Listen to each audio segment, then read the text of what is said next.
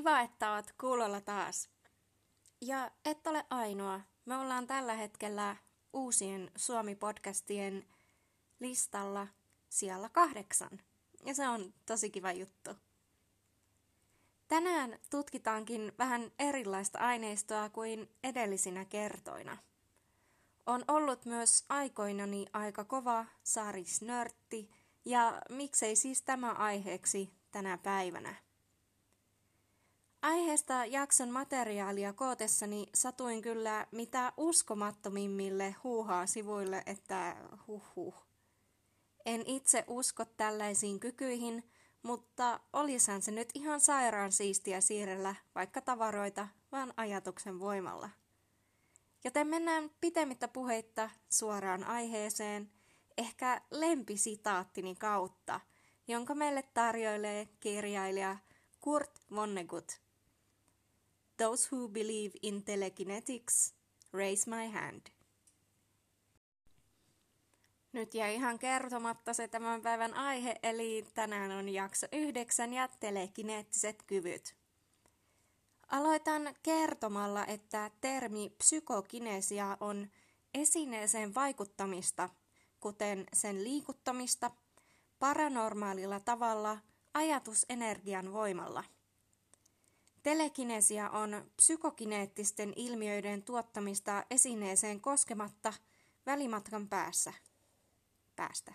Ilmiöiden olemassaolosta ei ole tieteellistä näyttöä.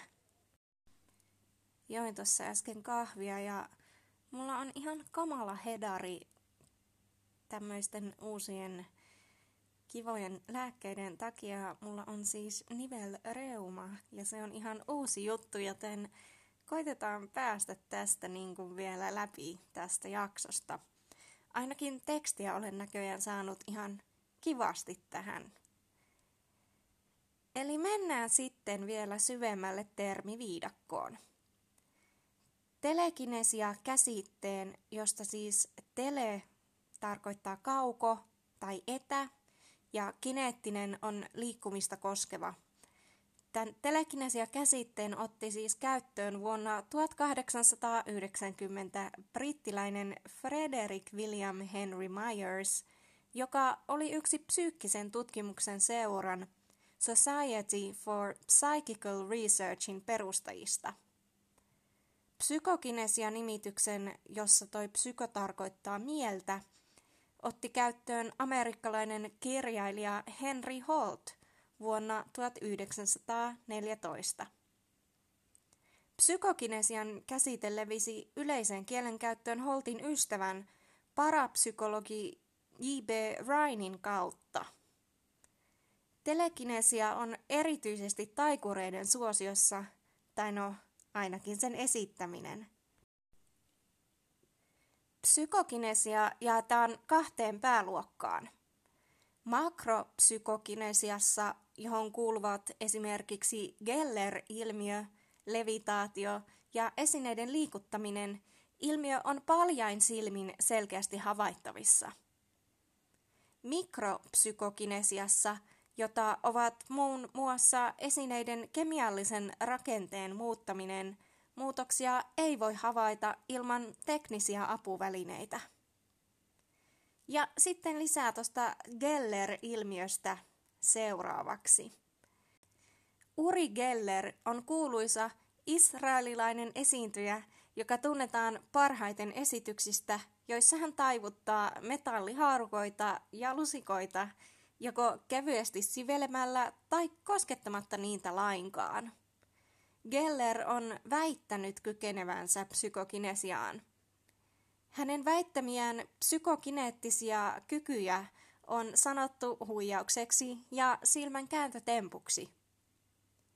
Psykokineettisiin voimiin uskovat ihmiset pitävät hänen kykyjään kuitenkin todellisina. Tieteiskirjailija Arthur C. Clarkin tulkinnan mukaan Geller-ilmiö tarkoittaakin sitä, että taikuri saa ihmiset uskomaan yliluonnollisten kykyjensä aitouteen. Suomessa Geller tuli tunnetuksi esiintymällä suorassa televisiolähetyksessä vuonna 1974. Uri Geller esiintyi siis TV1 suorassa lähetyksessä tammikuussa 1974. Suorassa lähetyksessä hän sai lusikat taipumaan ja luki muun muassa ajatuksia. Myöhemmin paikalla olleita ja esiintymistä televisiosta katselleita haastateltiin. Haastatellut todistavat, kuinka esineet taipuivat ja pysähtyneet kellot käynnistyivät heidän silmiensä edessä. Jotkut kokivat nämä asiat epämiellyttävinä ja pelottavina. Eräs nainen tunsi sähköiskun kaltaisia tuntemuksia, kun Geller käynnisti hänen kellonsa. Kotikatsomoissakin koettiin kummia.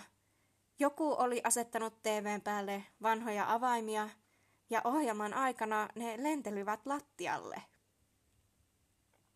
Psykokinesia on aivan yhtä suosittua fiktiossa kuin se oli aikanaan taikureiden muassa myös tuolloin 70-luvulla Uri Gellerin nousukaudella.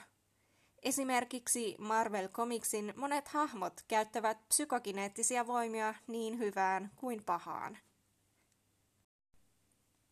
Mutta osattiin sitä ennen Uri Gelleriäkin. Ajatus siitä, että ihmiset voivat siirtää esineitä pelkästään ajatuksen voimalla, on kiehtonut ihmisiä vuosisatojen ajan, vaikka vasta 1800-luvun lopulla se nähtiin kykynä, joka voidaan tieteellisesti osoittaa. Tämä tapahtui varhaisen uskonnon spiritismin kukoistuspäivinä, jolloin psyykkiset mediot väittivät ottavan yhteyttä kuolleisiin istuntojen aikana ja esineet liikkuivat yhtäkkiä ja salaperäisesti itsestään, itsestään pimeässä huoneessa, näennäisesti koskematta ihmiskäsiin. Vaikka monet ihmiset olivat vakuuttuneita, mukaan lukien ironisesti Sir Arthur Conan Doyle, joka tunnetaan Sherlock Holmesin luojana, se oli silti kaikki huijausta. Vilpilliset mediot turvautuivat huijauksiin ja käyttivät kaikkea piilotetuista langoista mustaan pukeutuneisiin avustajiin, jotta esineet näyttävät liikkuvan koskemattomina. Kun yleisö hitaasti viisastui ja alkoi huomata tämän feikatun psykokineesin, ilmiö haalistui aika lailla näkyvistä.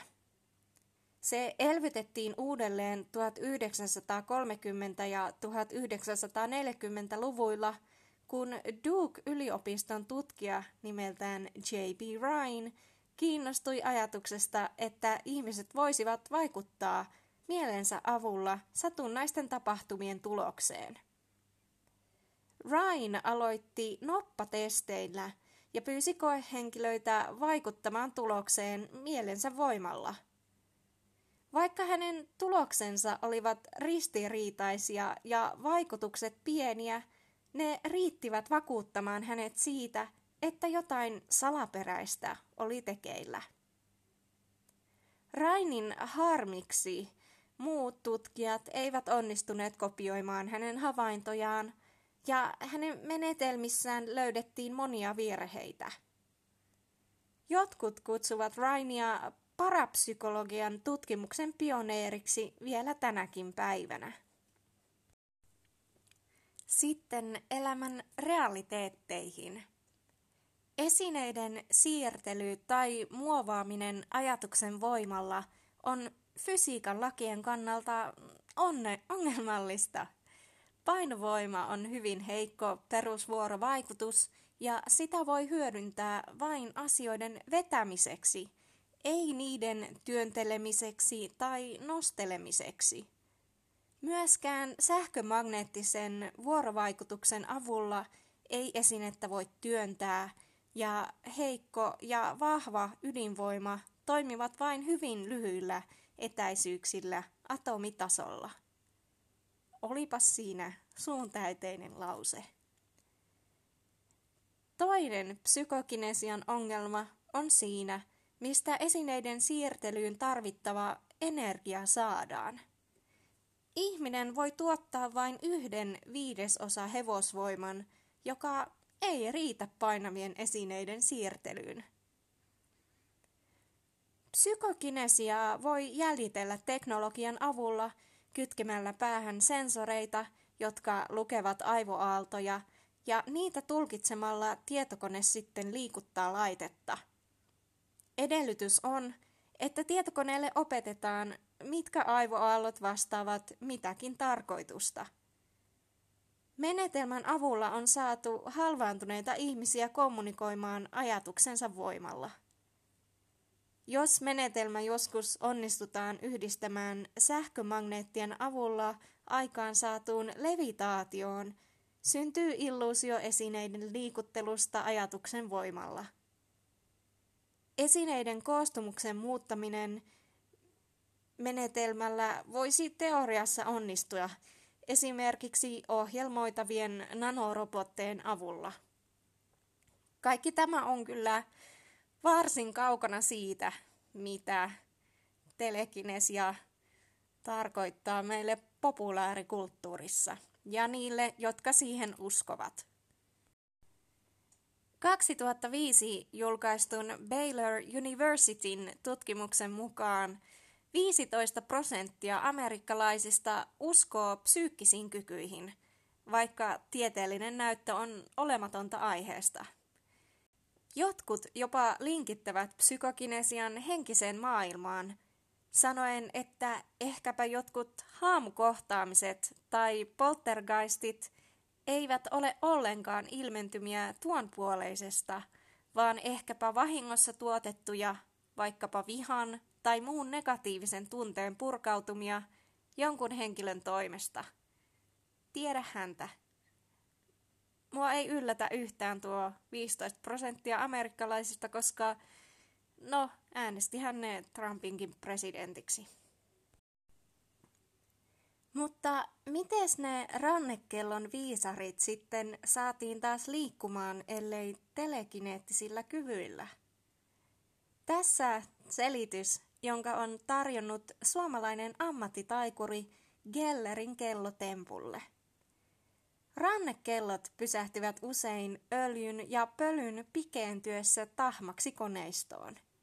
Sammunut kello pannaan laatikkoon, jossa se makaa vuosia – ja tänä aikana öljy haihtuu ja lika muuttuu hauraaksi. Kun kello sitten Uri Gellerin pyynnöstä haetaan piirongista esiin, lika rapisee irti ja rikkinäiseksi luultu kello alkaa käydä. Vähemmän aikaa seisseet kellot taas alkavat käydä kämmenten välissä, kun ruumiin lämpö sulattaa jähmettyneen öljyn. Ja arvatkaa, tuliko semmoinen vanha olo, koska jos täällä on semmoisia kuuntelijoita, jotka on älykellojen aikana vain eläneet, niin tämä rannekello homma saattoi kuulostaa vähän taas tunkkaiselta. Tällainen jakso tällä kertaa. Instassa ollaan nimellä PsykePod – ja siellä on aina jaksoon liittyvää lisämatskua kuvien muodossa. Ja tähän ei enää muuta höpinää. Minä lähden kanakastikkeen tekoon. Moikka!